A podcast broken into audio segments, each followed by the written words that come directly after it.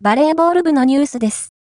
現役選手と OB、OG がバレーボールで親交を深めた。